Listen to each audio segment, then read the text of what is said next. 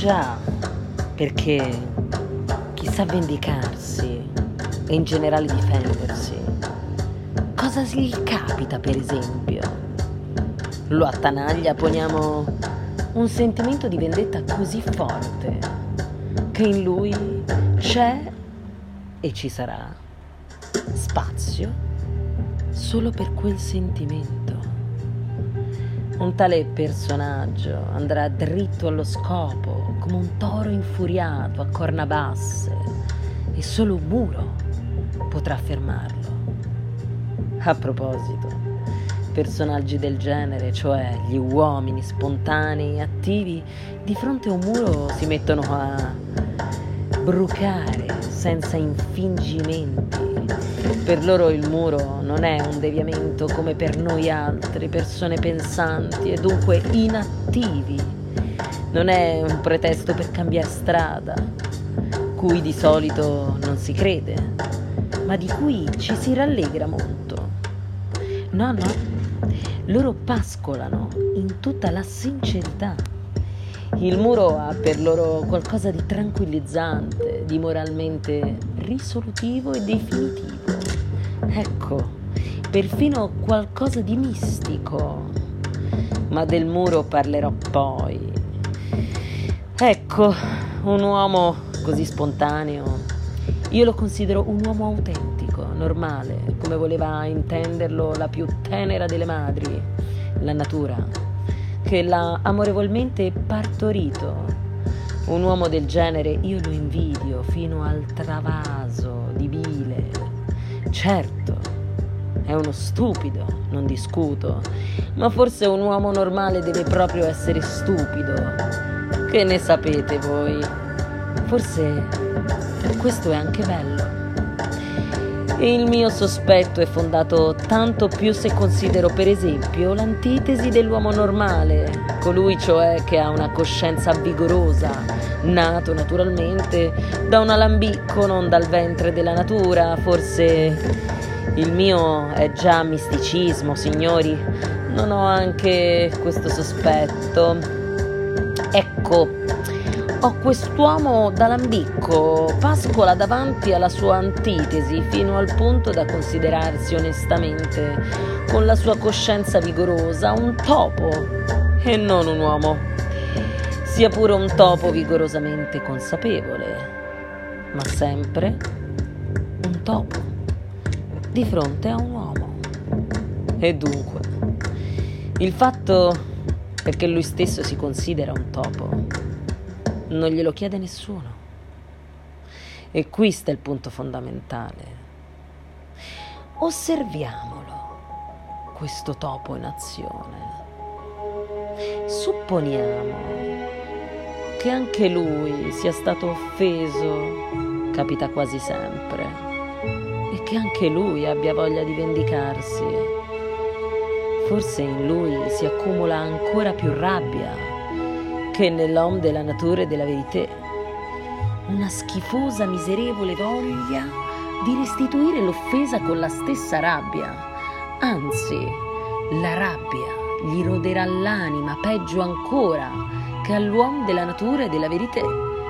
Perché l'uomo della natura e della verità, per la sua innata stupidità, considera la sua vendetta semplicemente un atto di giustizia e il topo, per via della vigorosa coscienza, nega questa giustizia.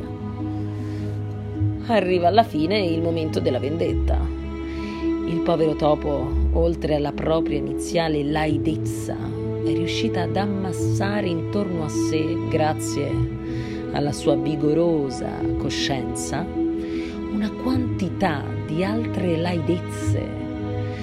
A un problema riconduce un'infinità di problemi risolti, tanto che gli si raccoglie intorno senza che lo voglia un mortifero brago, una fetida melma fatta dei suoi dubbi, delle sue esitazioni e degli sputi che gli tirano addosso gli uomini spontanei e attivi che lo accerchiano solennemente travestiti da giudici e da dittatori che sghignazzano di lui a squarciagola Chiaramente a lui non resta che infischiarsene di tutto, con un gesto della zampa e con un largo sorriso di disprezzo cui è il primo a non credere e strisciare indecorosamente nella sua tana.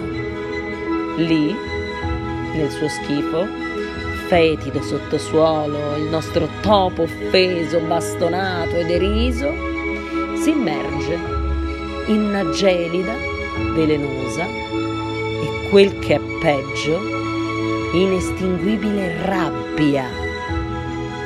Ricorderai 40 anni consecutivi di offese fino agli ultimi più vergognosi dettagli ai quali ogni volta aggiungerà dei particolari ancora più vergognosi, eccitandosi ed esasperandosi con la fantasia. Sarà il primo a vergognarsi della propria visionarietà e tuttavia riporterà tutto alla memoria, srolotolerà tutto, inventando cose mai accadute col pretesto che avrebbero potuto accadere e non perdonerà nulla. Comincerà magari anche a vendicarsi ma a tratti marginalmente, nascosto dietro la stufa, in incognito, non credendo neppure nel proprio diritto di vendicarsi né nel successo della propria vendetta e sapendo in anticipo che da tutti i suoi tentativi di vendicarsi patirà cento volte di più di chi dovrebbe subire la vendetta della quale non si accorgerà neppure. E anche sul letto di morte ricorderà ogni cosa, con tutti gli interessi accumulati nel tempo.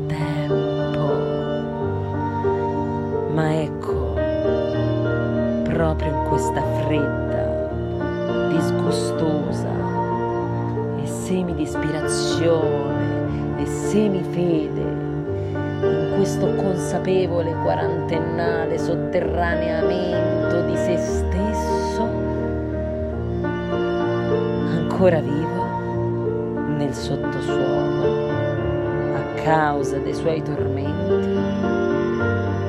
In questa situazione senza via d'uscita, valutamente creata, eppure rimessa continuamente in dubbio, tutto questo veleno di desideri insoddisfatti che gli è entrato dentro, in tutta questa esitazione febbrile fra decisioni irrevocabili e pentimenti improvvisi, si racchiude il succo di quella strana ebbrezza di cui parlavo. Così sottile, elude a volte la coscienza che a malapena le persone limitate o anche semplicemente le persone con i nervi d'acciaio saprebbero coglierne anche solo una sfumatura. Forse aggiungerete voi con, gran, con un gran sorriso, anche quelli che non hanno mai preso schiaffi saprebbero capirci qualcosa. E in questo modo mi farete cortesemente notare che io pure nella mia vita ho provato il bruciore di uno schiaffo e perciò parlo per esperienza. Potrei giurarlo che lo pensate. Ma tranquillizzatevi, signori, io non ho mai ricevuto schiaffi, anche se me ne infischio che lo crediate o no. Posso forse rimpiangere di aver distribuito nella mia vita pochi schiaffi. Ma basta, non dirò una parola di più su questo tema estremamente interessante continuo tranquillamente a parlare della gente coi nervi d'acciaio che non capisce la rarità di una simile brezza. Codesti signori, in alcuni casi per esempio, sebbene muggiscono come tori a gola spiegata di fronte a un ostacolo, e sebbene ciò possa essere estremamente nobile da parte loro, ammettiamolo pure, però, come ho già detto, si placano subito. L'ostacolo, cioè il muro di pietra. Quale muro di pietra?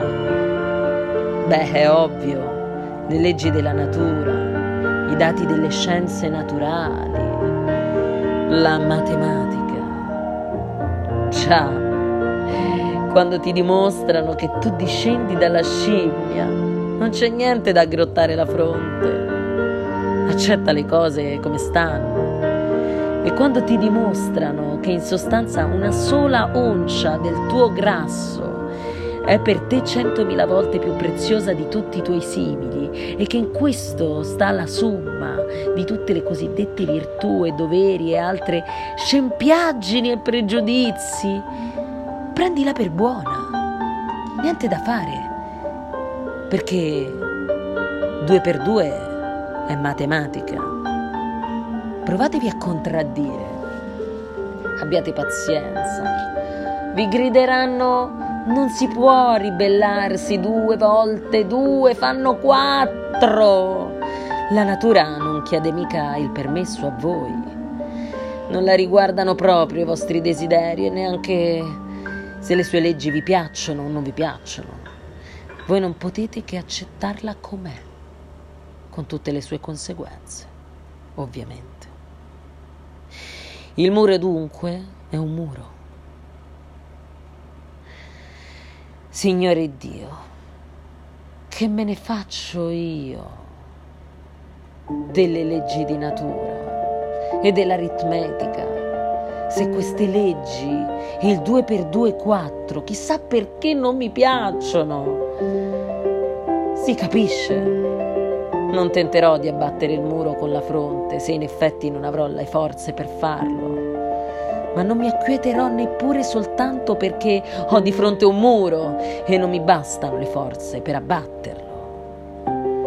Come se un simile muro di pietra potesse davvero inquietarti e racchiudesse magari un messaggio di pace unicamente perché due volte due fanno quattro. Suprema idiozia. Allora, tanto fa capire, rendersi conto di tutto, le impossibilità e di tutti i muri di pietra e non rassegnarsi a nessuna di queste impossibilità e di questi muri di pietra se ti ripugna rassegnarti e giungere attraverso le più stringenti combinazioni logiche alle disgustose conclusioni sull'eterno tema per cui anche del muro di pietra sei tu il colpevole, sebbene sia evidentissimo che non lo sei affatto e di conseguenza rattrappirsi nell'inerzia con l'idea che puoi anche infuriarti ma non c'è nessuno con cui prendersela, che la causa non si trova e forse non si troverà mai, che qui c'è una sostituzione, un travisamento, una truffa, che qui c'è semplicemente un intruglio, non si sa cosa e non si sa chi, ma nonostante tutte queste impossibilità e tutti questi travisamenti, tu stai male. E quanto meno sai,